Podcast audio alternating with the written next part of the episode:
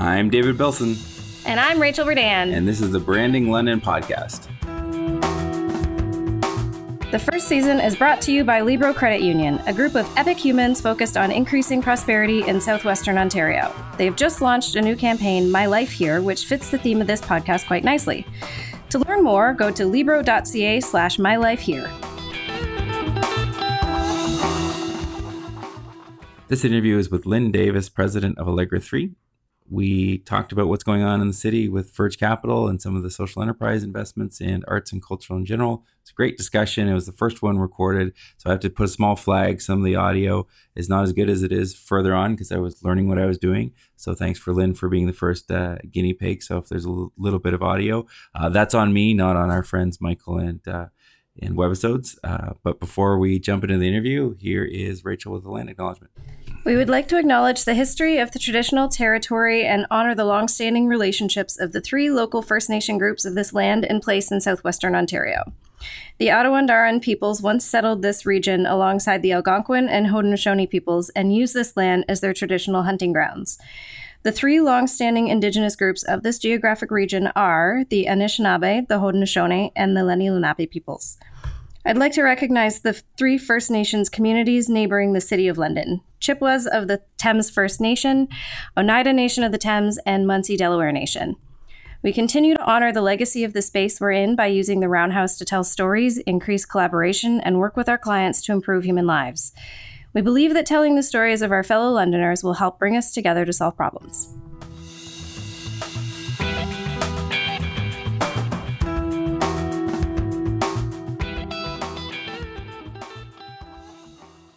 Officially recording. I'm here with Lynn Davis. Welcome. Thank you. So, Lynn, um, give me, uh, well, I guess, your your name and uh, what you're doing in the community these days. Okay. So the name is Lynn Davis, and I am president of Allegra three Incorporated, which is a property management and investment company that has um, is looking to invest in socially minded startups in the community mm-hmm. and beyond. Great. Um, so when you say community, do you mean uh, like specifically London, Ontario, or is it broader than that? It is broader than that. There are a number that I've invested in that are local, but there's also a few that have more of an international reach. And um, and I think there's, you know, it's, it's certainly nice to be able to support what's happening in the community, but I really, we are a bigger community than just London. So mm-hmm. it's nice to be able to take it beyond that. And you're, I believe, involved with um, some of the broader initiatives out of like Toronto. Uh, are you involved with the um, Ontario Exchange? I forget what the name of it is. The S B X? S B X, yeah. yeah. My involvement there is specific to the Verge Breakthrough Fund, which uh, was started by Pillar Nonprofit Network here in London. And um, that is, a hopefully by the time we're done, a two point five million dollars fund that mm. will be supporting uh, socially minded organizations in our community to uh, to give them that leg up and get them started. So let's uh, maybe take a minute to talk about um, the Breakthrough Fund. And uh, so there's a startup component and there's a Breakthrough Fund at Verge, right? So. Right. So Verge has been operating for the last two and a half, three years uh, with a small pool of money that has been loaned out to different socially minded organizations in the city to get them started. And um, the Breakthrough Fund takes it to the next level because it it is, and this is all really new, um, mm. new territory and really exciting territory, but it will, um, we're hoping to get it to two point five million. It's currently sitting uh, one point seven three five at the first close. Mm-hmm. And, uh, and those funds, um, at least half of them are being earmarked for um, affordable housing mm-hmm. and, and the rest will go to other initiatives that have a social mandate at their core. Mm-hmm. And um, maybe walk through, you know, and not everyone's going to be familiar with what it means to have a social mandate at your core, social enterprise. So we're talking about for-profit businesses still, and um, for-profit or not-for-profit. Yeah, or yeah. not-for-profit. Yeah. So um, maybe walk me through a little bit about your your views on on what that means to be a, a social return business. Sure. So there's um there there's a few different. Um, How would I put this? There's a few different outlooks. One would be what could be called greenwashing mm-hmm. or um, or just corporate responsibility, those being two different levels. But a socially responsible organization actually has a social mandate embedded into the D N A of the company. So they have determined that the rationale behind doing what they're doing does have a social piece, whether it's environmental or social, or I mean, it's just it's just about making our community or beyond a better place. Mm-hmm. So you um, you've done traditional investment and philanthropy. Um, you know, having talked to you at other occasions, you've talked about the difference between uh, donations and, and social investment, and you've obviously um, taken some time to bring social investment to the forefront. Um, tell me about the difference between philanthropy and social investment. And Sure. So there, so there are charitable organizations that exist and do not have the potential based on their structure to be financially viable without donation. And and there's, I think, always going to be a need for those organizations and that structure. And certainly there's an advantage to anybody with a philanthropic bent that, uh, first of all, they know they're they're helping make the community a stronger place. On the financial side, there's the return based on the, the tax deductibility mm-hmm. of those donations. Uh, what's been fascinating for me in discovering and learning about the social enterprise space is an opportunity where you're still making a difference, but it actually is an investment, and therefore there is a return. Now, it's not going to be necessarily the same uh, significant amount of return that you might get on investing in the stock market or mm-hmm.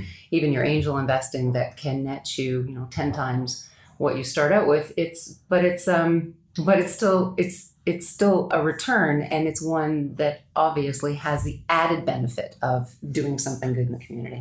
So which, um, you know, is it a balance of both the social good and return when you look at these types of investments, or does one take a priority for you? I would say, I would say for the most part, it's the social return that, that is going to be at the, at the forefront. The fact that there's a little bit coming back in, in interest is great, but, uh, but that's not really what's been behind the investments that I've made to date. Uh, because I do, I do still donate. So, right. yeah, so yeah. It is still about, you know, it is still about giving back to the community one way or the other. So when we talk about um, the return, you know, what are we typically talking about return on investment? Uh, the ones that, that I have seen of late have been anywhere from three to five percent. Mm-hmm. And you may know this better than I do, or, or I could look it up off air if it's not uh, not well known. But what is the average, like, indexed fund kind of return on investment? Like, how would that compare yeah. to just a I think I think portfolios right now are probably averaging somewhere between eight and ten, eight yeah. and twelve, but that is a guess. That's yeah, that, that varies.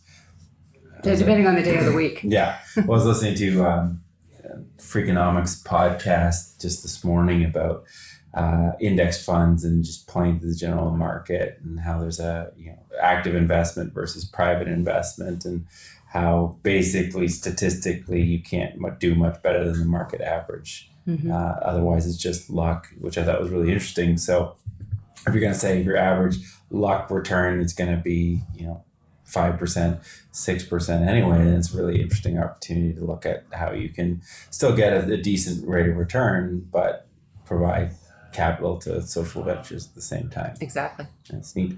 So, um, you know, another question would be, you're in London here. Uh, what brought you to London, and, and why are you still here? Yeah, exactly. Well, I was born here. Yeah. Um, and initially, the idea behind staying was around raising a family. Mm-hmm. And now that my kids are grown, it really comes down to the fact that I do love this city, and I think it's it's got all kinds of amazing potential. It's been trying to figure itself out for.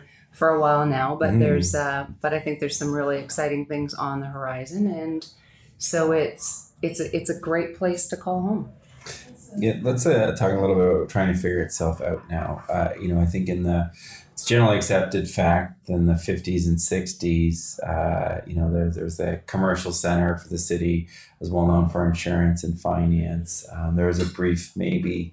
reprieve or uh, resurgence in automotive sector and mm-hmm. uh, advanced manufacturing, but really since the uh, the financial centers moved to Montreal, as I understand, was the main exodus. Um, there hasn't really been an identity for the city. Is that what you kind of? Yeah, I would definitely say that. Although the one thing that London has always been is a test city, mm-hmm. and so in that regard, I think what it's what it's becoming is an incredible incubator, mm-hmm. and that um, we're taking that to a new level now by fostering incredible opportunities for people and organizations to explore and to innovate and to develop their ideas. So how are we doing that? You say that, you know, again, I'm I'm in the ecosystem and I'm aware of some of the initiatives that you're talking about, but is there any specifics when you say we are fostering? Who is the we, and it's the city? And... Well, the one that I would be the most familiar with would be Innovation Works, mm-hmm. which was um, Pillar's initiative to create a social enterprise space for for-profit and not-for-profit so- socially minded organizations. And we've seen the success of that since its doors opened. Uh, there are there are hundreds of people in and out of that building every single day. There's some, am- yeah, exactly. There's some amazing synergies that are happening. There's an incredible vibe when you walk through the door, and I just think it's it's provided an opportunity and it's fostering conversations, and those mm-hmm. conversations are going to lead to what I would like to think are going to be new answers, new strategies, new ways of trying to deal with some of our oldest issues and problems. And you know, is it fair to say that when we talk about new ways, it's also in the context of building, like through ec- through the traditional economic means, right? Like you're, you know, it's not um, these initiatives that are innovation at Innovation Works, responding at Innovation Works, are not necessarily just the ones that uh, need government funding or charitable support. Correct. They're looking to um, do work out in the community and generate revenue, but then that and be self-sustaining is, businesses yeah. going forward for sure. And uh, you know, I think do you have a, you know a couple of good examples maybe of that uh, happening? I mean, I can think of a couple off the top of my head, but Goodwill is the oldest one that I yes you know, exactly I, I know of. Um, yeah, and Goodwill is probably the best, one of the best examples of a social enterprise that has, um, certainly we see it in our community. It's doing incredible work and continues to, it, it continues to, to kind of think outside the box in terms of other ways to, to work in the community and to, to foster the, the advancements of the people who are working for them. Mm-hmm. Um, There's a couple of other, like an, a, another organization that I'm familiar with it that falls into the social enterprise space is For the Love of Laundry. Mm-hmm. And uh, Melissa does an incredible job with um, with a community where there are people who just literally cannot afford to do this, to, you know, to wash their clothes. Mm-hmm. And so she's hosting these parties where it's it's giving dignity to a, a segment of the population um, that certainly need and deserve it. Uh, and, but she's structuring this as a for-profit business. So she's got a line of laundry detergent. She's got her the wool dryer balls. She's, mm. you know, she's a, she and she's she's doing incredible work and was an example of one of the social enterprises that Verge loaned money to mm-hmm. um, off the hop. And and so we've seen we've seen her continuing to succeed, which is wonderful. That's awesome. You know, there's another one um, I've seen at Innovation Works. The uh, I can't remember the name of the company, unfortunately, but they, they make the uh, superhero outfits or ballroom gowns for... Yes. Do you remember the name I of it? I don't remember uh, the name of it, which is really yes, unfortunate. Yeah, she's doing she's some great, great work. Fashion line and uh, uses the... creates a foundation separately that... Um, for sick and terminally ill kids, will she'll create a special superhero outfit for them. And uh, just, you know, out of the box thinking, like, you know, it's, it's aligned with their core... thing that you do, like Love of Laundry, you know, still about laundry and, and mm-hmm. products, but then there's a social outcome um, to help disadvantaged people. I guess, again, you know, I'm aware of the ecosystem, but um, can you maybe explain why it's important uh, for people who can't afford to launder their clothes to get access to that? Well, I would say service. just it's it's the... Um Imagine being a child and going to school and you're wearing the same clothes that you wore the day before or two or three days before, and and there's teasing and there's bullying and mm. this is it's a there's a dignity piece that happens when you're put in a position of being able to uh, to walk in. It's a simple, simple thing. Mm-hmm. Clean clothes, like it's not or job interviews or things like that. Yeah, like exactly. Yeah. So it's um it's just something that everybody deserves. So what do you think London does better than anywhere else? Well, I think I think what it's doing now, one of the things that it's doing is it's incubating. It's giving it's giving uh, people with ideas a place and a space to explore them, and um, and that as we go forward, uh, that just continues to grow. And and you know, wouldn't it be great if we start to to really solve problems like affordable housing mm-hmm. and you know that kind of thing in our community. So the um, the Verge Fund looking at uh, allocating funds towards uh, affordable housing is that I don't want to put words in anyone's mouth, but it's saying like let's look to either nonprofit or for profit um, solutions that will use the power of profitability really mm-hmm. um, to generate a solution that is acceptable to the marketplace. May not be necessarily a, a traditional housing environment that normal capital markets would invest in. Correct. But you can get, you know, uh, more patient, lower risk or higher risk capital, I guess, in there to get the project funded, but it should still be self-sufficient exactly. and able to pay you the yes. three to five percent. Yeah, exactly. And and going forward would be able to even I guess the, the position that some of these organizations find themselves in is they, they're ready to hit go, but they need the money to do that. But the banks aren't going to look at them because they're not they're not built and they're not and they're not full. They right. don't they don't have occupants. And so what the, the Verge Breakthrough Fund has the opportunity to do is fill that gap, provide the funding, get them on their feet, get the get the people in in these buildings and um, and living comfortably. And then there's an opportunity to go to the banks because at that point they are viable from mm-hmm. from a you know a standard loaning. So that you know, are you guys bridging the um, that leap of faith because it's a new model? There's you there's know there's nobody that you that. can't you know you can't prove that that building is going to be full because this model hasn't been tried yet. So there's a belief amongst the investors that it will work. Yep. Um, do you see a day where maybe that type of project could be just directly funded through traditional capital? If the model proves itself out. Wouldn't that be fabulous? Yeah. Wouldn't that be fabulous? And I think there's there's perhaps some loaning institutions who would be more open to those kinds of, of things um, as as everything starts to unfold than maybe some of the traditional ones. But yeah, wouldn't it be great? Yeah. Wouldn't it be great if there was uh, if there was a, a place for everybody to be able to go and get what they need in order to get their feet under them? Because I think you know the traditional capital markets, um, you know, banks and some of the work that B D C does, even in the subordinated debt, they um, they understand certain business lines, but the social enterprise thing is just so new. Yeah. Um, and almost, I wonder if the label even scares people off a little bit. Yeah, well, that that's an interesting question because I, I can say that uh, two years ago,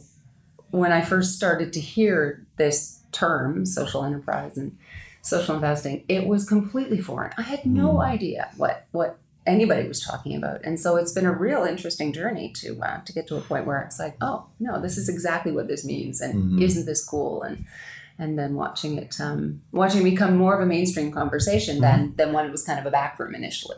I know this is, you know, we're early in this movement, but do you have a sense for whether uh, social investments um, through, you know, the, the Verge Fund and things like that are going to be uh, more risky than other types of investments, or do you think they're safer? Or well, no, there's there's going to be risk here for sure. Um, I would maybe put social Invest, investing into a similar category to angel investing mm-hmm. because it is about coming up with an idea and um, and then acting on that idea, and and so from that perspective, it's uh, there's always going to be risk. I don't there's mm-hmm. there's no way to avoid that. So there's risk even in mutual funds, right? So it's a, the spectrum yeah. of yeah. There, there's where risks you wanna... in crossing the street where you want to take your risk. Yeah. Um, you know, I have a question here. Uh, you know. When we talk about, um, you know, my theory is around uh, this city's ability to do innovation. Um, so I'm asking folks, you know, what is the what does innovation mean to you? When we talk about, um, does London do innovation differently? I love the you know you use the term incubation, and I think incubating new ideas and exploring new ideas is uh, you know part of a cycle of innovation. But I'd love to hear from you about what you think innovation might. might mean in the sense of a, of a city context. Hmm. To have an innovative city, what would that what would that look like? Well, I think one of the things that we would have to shed is um, the naysaying, mm-hmm. because because innovation is about something new, and something new is an unknown variable, mm-hmm. and it's really easy to say it's not going to work. Mm-hmm. So, so I think we need to, we need to be open to possibility. We need to, we need to kind of tuck the, the, uh, the negativity into a corner and, and dare, mm-hmm. and, and dare in a big way, uh, to, uh, to try things out. and, you know, I, devil's advocate here, there is a place for negativity sure. and, and questioning and challenging. Um, do you think London's too far on the, the side of the spectrum of that negativity and challenging? Do you think that's shifting? Well, I like I like the word challenge because mm. because that's exactly what we do need to do. It's not to say that every idea is going to be viable. It's not to say that everything that's out there that's being attempted is going to work. So challenging it is one thing, but just out and out saying it's not going to happen, mm. there's no way, there's no room for it, it's it's setting you up for failure, that kind of attitude is the one that I think we kind of just need to set aside. I would agree, and I think, um, unfortunately, I think we see too much of that in London. Um, do you sense it's shifting over the years? I mean, you're in an, yeah, uh, an echo chamber or a uh, a community at Innovation Works and Verge where the, the, I mean, everyone there is about the possible yes. future and daring greatly. So I know we can get easily painted into that corner. Um, but, but I but I don't mind being painted into that corner, to be honest. Mm. I think I think there's something to be said when you are surrounded by people who are like-minded and who are open to possibility, who are looking for the, the, the step up, the leg up, the, the the next great thing, and doing it in a in a positive way.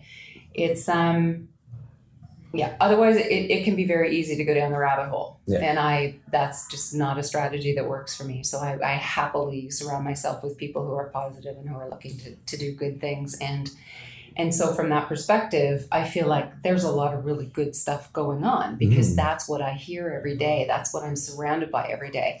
And that's not a bad way to live. No, I, and so, you know, to anyone who's in uh, the naysayer camp, welcome. There's a great community around, and I would agree it's amazing to be part of an ecosystem um, where we see the possible futures. Yes. And I'm actually seeing that, um, in, in my view, spread out to some of the more traditional markets as mm-hmm. well.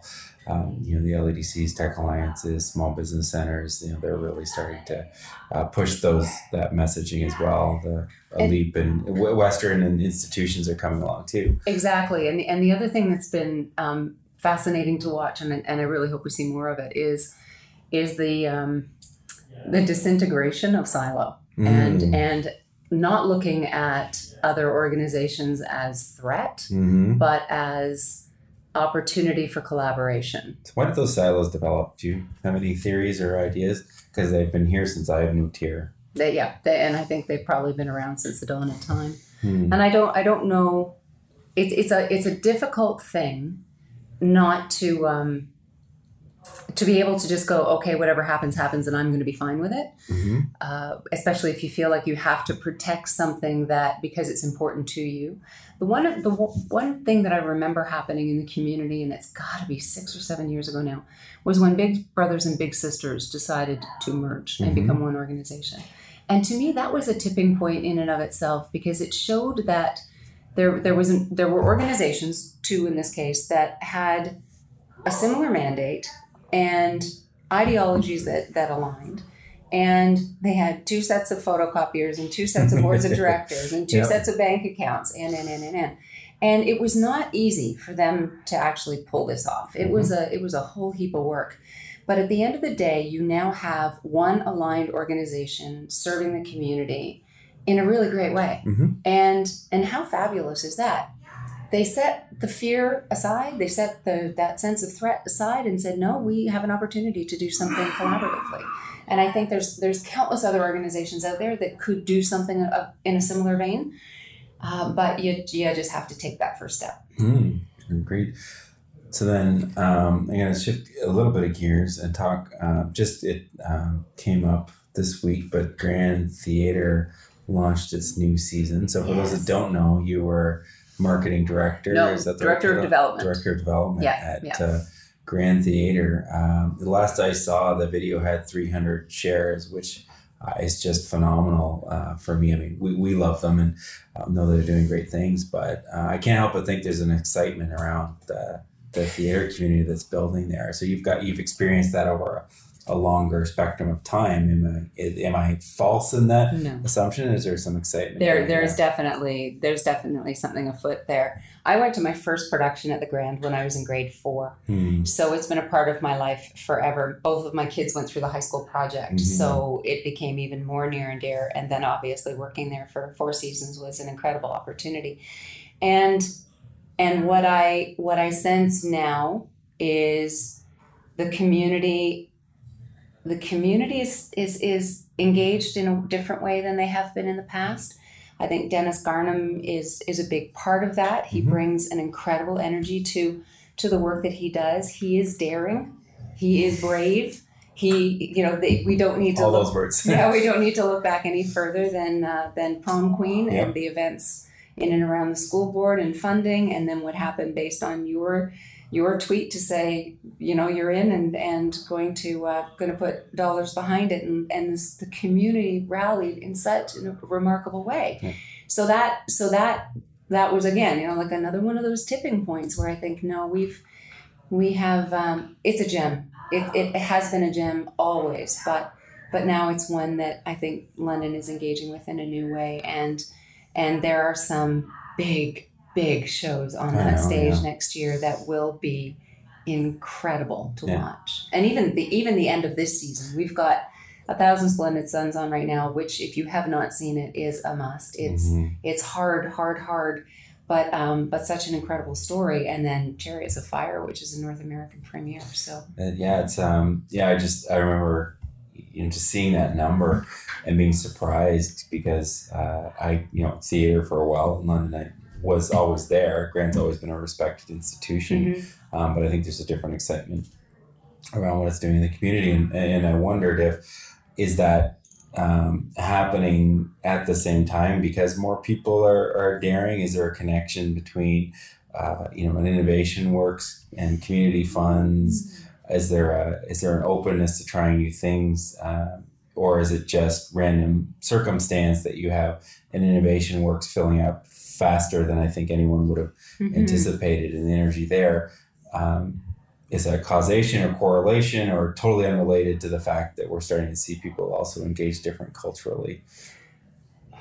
That's a, it's a it's a big question. Um, that that that line "build it and they will come" is mm-hmm. kind of niggling in the back of my brain because that is that is what Innovation Works did, mm-hmm. um, and I think there is. I think there's there's probably just some really lovely synergies happening that whether or not we can actually definitively say, yes, this is happening because of this, likely not. But um, but I but I do think that people feed on energy, and I think mm. that there's I think that there's just some really neat things happening, and we're making the decision that we're going to embrace it and move forward in a great way. There are any other, like those are two, you know, Innovation Works and Grand are two that I know would be near and dear to your heart as far yes. as energy sources yeah, in the yeah. city, but are there any other examples? Um, some stuff that Verge has been involved in? Hmm.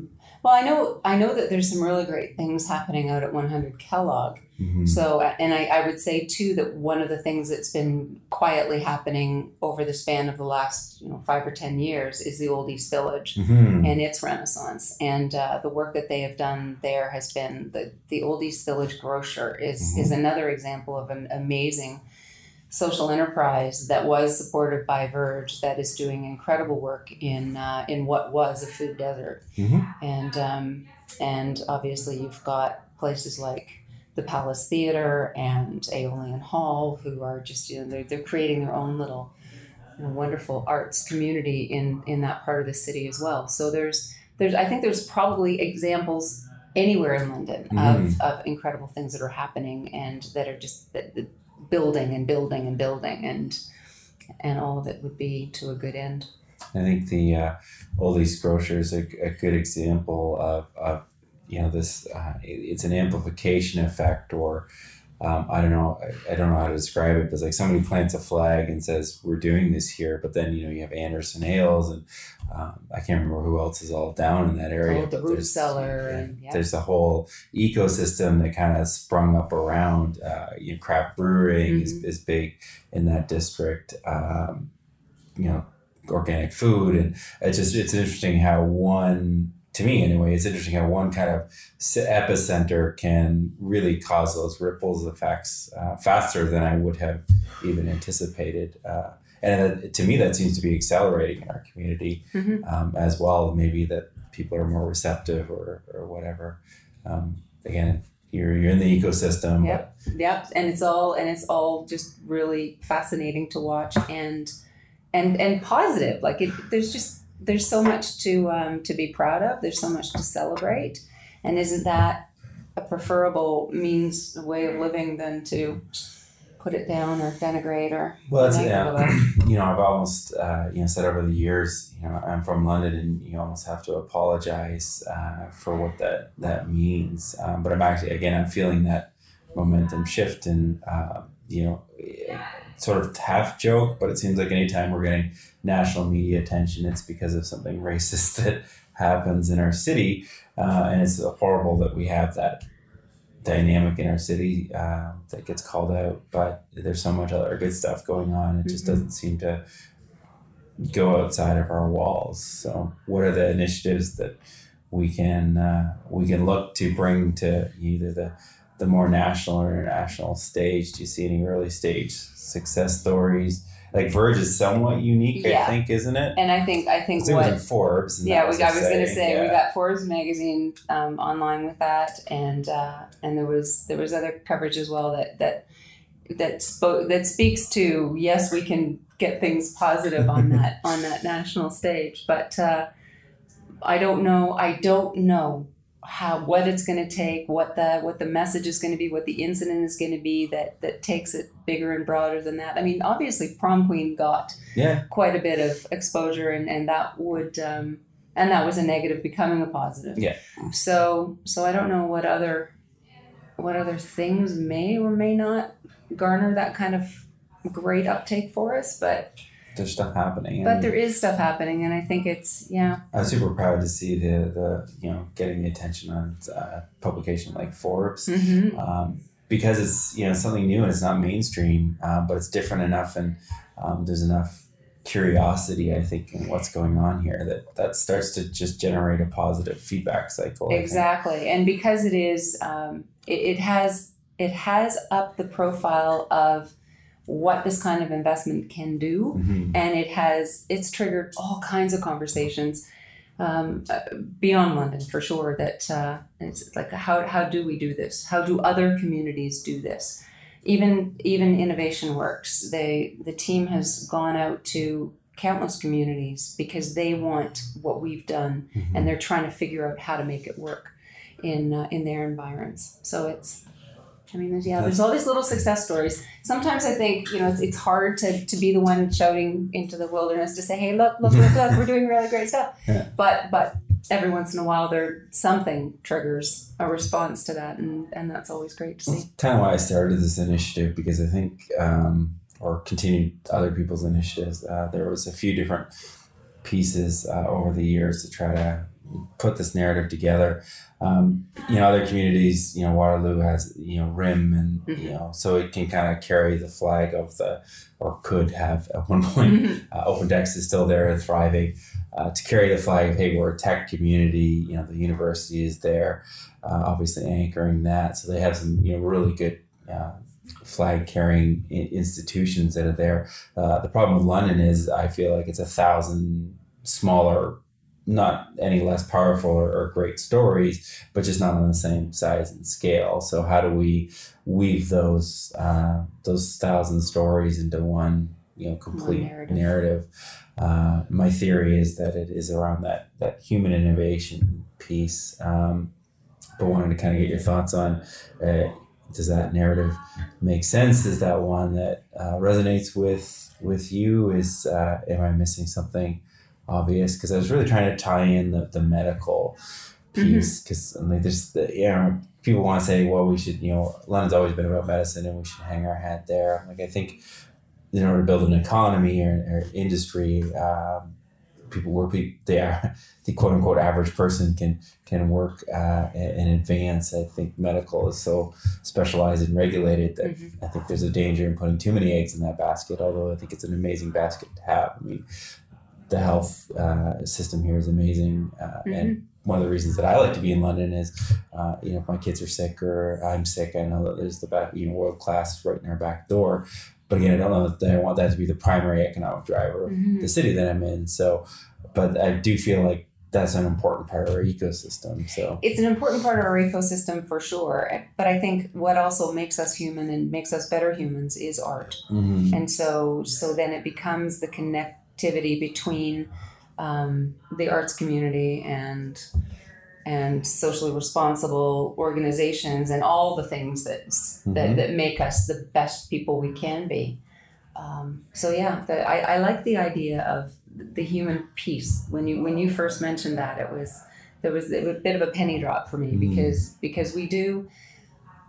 One of one of the things I find fascinating and certainly a bit frustrating is we want to be able to put people and obviously in this scenario a city in a box. Mm. We want to be able to define it because mm-hmm. if we can define you, then we know how to explain you to, to other people yeah. or to other cities. And um, but at the same time, that can be very limiting because right. imagine I mean, people ask me what I do, and it's like, how long have you gone? Because there's a whole bunch of layers here, and I think I think London is that layered, mm. and and that's something that we should be proud of, Agreed. not not disdaining of. We are, uh, you know, the diversification of the city is part of the reason that we could take a, a hit on losing the financial sector and the manufacturing sector. I mean, yeah, we've had bad unemployment rates, but the city is still growing and resilient because we have different pockets of, of success. Mm-hmm. Um, but I do think there's a common thread. Um, you know, I actually just drew a little three-legged stool almost, but, you know, you have to have your health in order to be able to enjoy the arts and mm-hmm. uh, and then you have to have a purpose to your day, which uh, most people find through work or through their hobbies or yep. whatnot. So, you know, yep. if you're in an ecosystem where people can keep you healthy, you can experience the, you know, the human experience through a great, vibrant arts community, and you have meaningful work every day that you go work for, that'd be a pretty cool place to live and work, wouldn't it? Yep, for sure. I want to live there. Good news is I think that you do. I kind of think I do too. I uh, just I don't know that we actually recognize that. I mean, I talk to people all the time around, you know, why are, you know, why are you here? Why are you in London? And everyone has their own sort of discrete things. Yes. Uh, my current, again, like you know, I talk about ther- theories, but you know what we do is the human innovation. But what enables us to do that um, is the network. Uh, of London, you know, mm-hmm. and it came from, a, somebody said, you know, I think London has one degree of separation. Yeah, I say one and a half. One and a half. Yeah, man, one, and, one and a half degrees of separation, but, and you know, be careful what you say because you're probably talking to a relative. Well, or somebody who knows that yeah. person. Yeah. yeah. So uh, I, I actually think that might be what enables us to do some some more advanced things. Um, as in me this morning, I said, you know, I, I think any C E O in the city, is even as a small business owner, um, because I have it, the, I'm part of the network, I feel like I could have lunch with any C E O in the city. I would find the right connector mm-hmm. to, to do that. So if I needed something for my business that somebody else could provide. Um, the other story that I'm, I'm hearing back, uh, talking to the technology community, um, is that there's also a huge willingness to help. And so not only can you connect to the right person, mm-hmm. but that person's also willing to help you. And mm-hmm. uh, I think that's somewhat unique to the city as well. So exactly. um, have you um, experienced that, you know, that one and a half degree separation of the network, and have you been able to use it to build things like Verge and things like that? Verge wouldn't be where it is without that. Yeah. And uh, I don't think many of the social enterprises that have been started in the past few years would be where they are without that. And and the helping hand piece is something. London is um, is a very caring community. It's a really open and engaged. Yes, we've got our issues as any community will, but but I do think that there's um, there's a really lovely authenticity to the majority of the people that I encounter on a daily basis, and um, and that willingness to to step in if there if there's something that just needs to be done, and and how cool is that? Yes. Yeah. The flip side of that, though, um, I think because it's a network, uh, if you're not in the network, you can feel very excluded. Mm-hmm. So, I'm, again, uh, you know, working off theories here, but you hear people say that London's very cold and London's very hard to get uh, get into. That if you're outside of the network, so if you're marginalized um, through either you know race or class or mm-hmm. gender or sexual preference, you know, if you're mm-hmm. if you're on the margins of the network, um, it can seem like a very closed off mm-hmm. ecosystem, but if you can figure out a way to be part of the network, it's it's very powerful. So. And I think that the networks are, are multitudinous. They're they're everywhere. So it is a case of just finding finding your home base. Yeah. Yeah. And in node language, we call, or in network language, we call that a node. Um, and that's where I think something like Innovation Works becomes incredibly powerful, uh, because this is a way for people who would not traditionally be part of the London business network mm-hmm. to get into the network. Mm-hmm. Um, so you now have the advantage of the connections that Pillar and um, its members have to the community. Uh, whereas if you were outside of Innovation Works, it may be very hard to crash into that network. Yeah. Yeah, but it's but it's one it's one that's going to grow and continue to morph and change and expand, um, because it's so new. Mm-hmm. So I think so I think there lies a huge potential for uh, more inclusivity and maybe more of that barrier breaking down, mm-hmm. diminishing some of those more of those silos, so that we can be the best we can be. So you think the Innovation Works journey is just getting started? I think so. And is there, you know, there's C S I in Toronto? Um, again, is, is London somewhat unique in having the Innovation Works? I know Ottawa, I think, has one. There are several hubs around the country. What's neat about C S I in Toronto is that they now have like four different locations, yeah. if I have that correct. Um, whether or not something similar could happen in London in terms of more than one. We don't quite have the same population base, obviously not. No. Um, but so I don't, so I don't know if that. that mechanism would work here, but but I think we will see over the course of the next few years a number of these pop up. Mm-hmm. Uh, I think this is just kind of this is just the beginning, and uh, smaller communities will find ways of rallying to do their own. Do you think if you look out in the you know the angel investment, um, social investment world, and you know they, I do agree that they're sort of converging in the same pocket, that it'll be hard for businesses to get investment if they don't have a social purpose, mission, or do you think there'll always be a place for the pure profit-driven motive? I suspect there's always going to be a place for for those, yeah, for the just like let's let we're in this for the money, yeah, um, and and that's fine. Mm-hmm. It won't be it won't be where I will be mm-hmm. because because even in the angel investing that I've done, most of them have a social mandate. Mm-hmm. It's not necessarily embedded in the D N A the way it would be with a social enterprise, but there is there is that component to why they're doing what they're doing, and uh, and I I'll continue to look for that.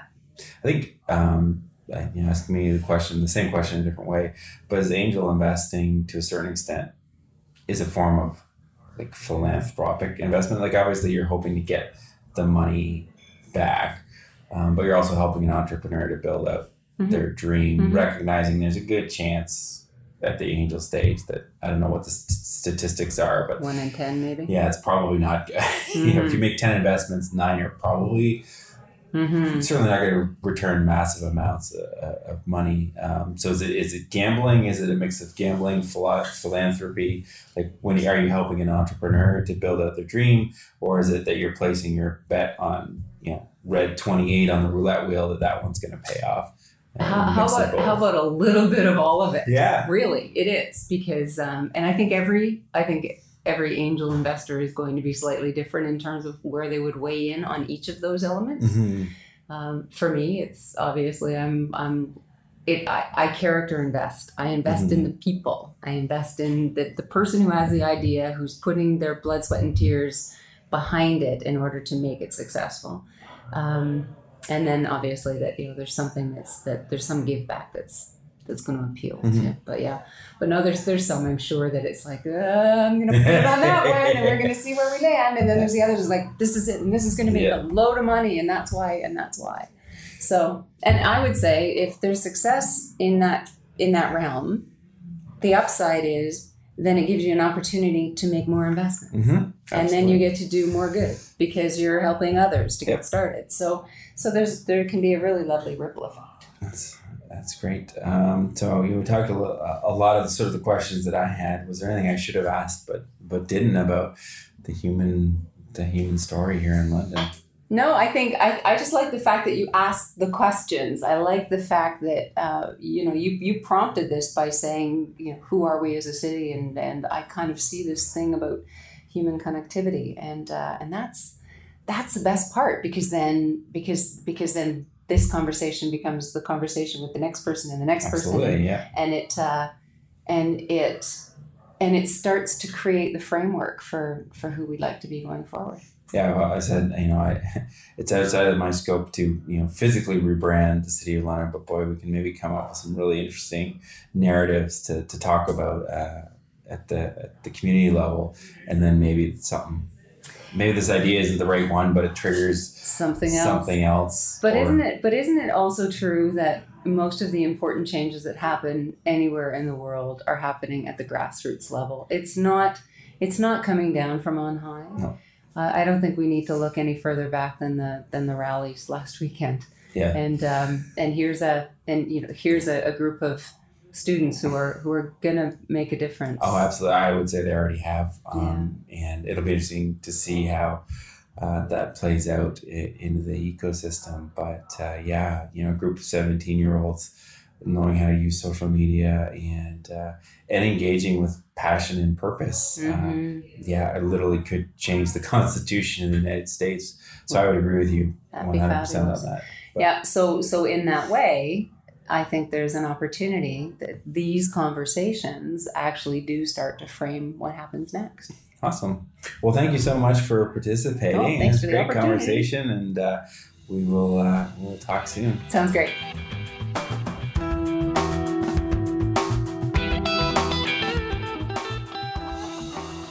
David and I have put our time into recording the Branding London podcast because we love this city and, more importantly, the people in it. Our Traction decided to produce this podcast because this work is aligned with our core focus of amplifying great stories to increase relevance, impact, engagement, and momentum.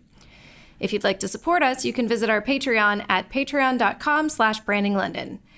Your generous support will help us to promote this season into more channels so that more people can hear London's good news stories, and it'll help us fund future seasons.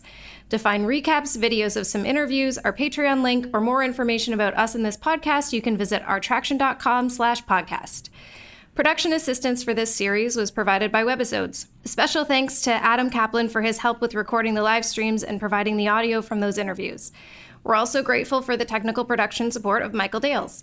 Thanks for listening. Like what you hear? Subscribe to the Branding London podcast, like our Traction on Facebook, or follow us on Twitter and Instagram.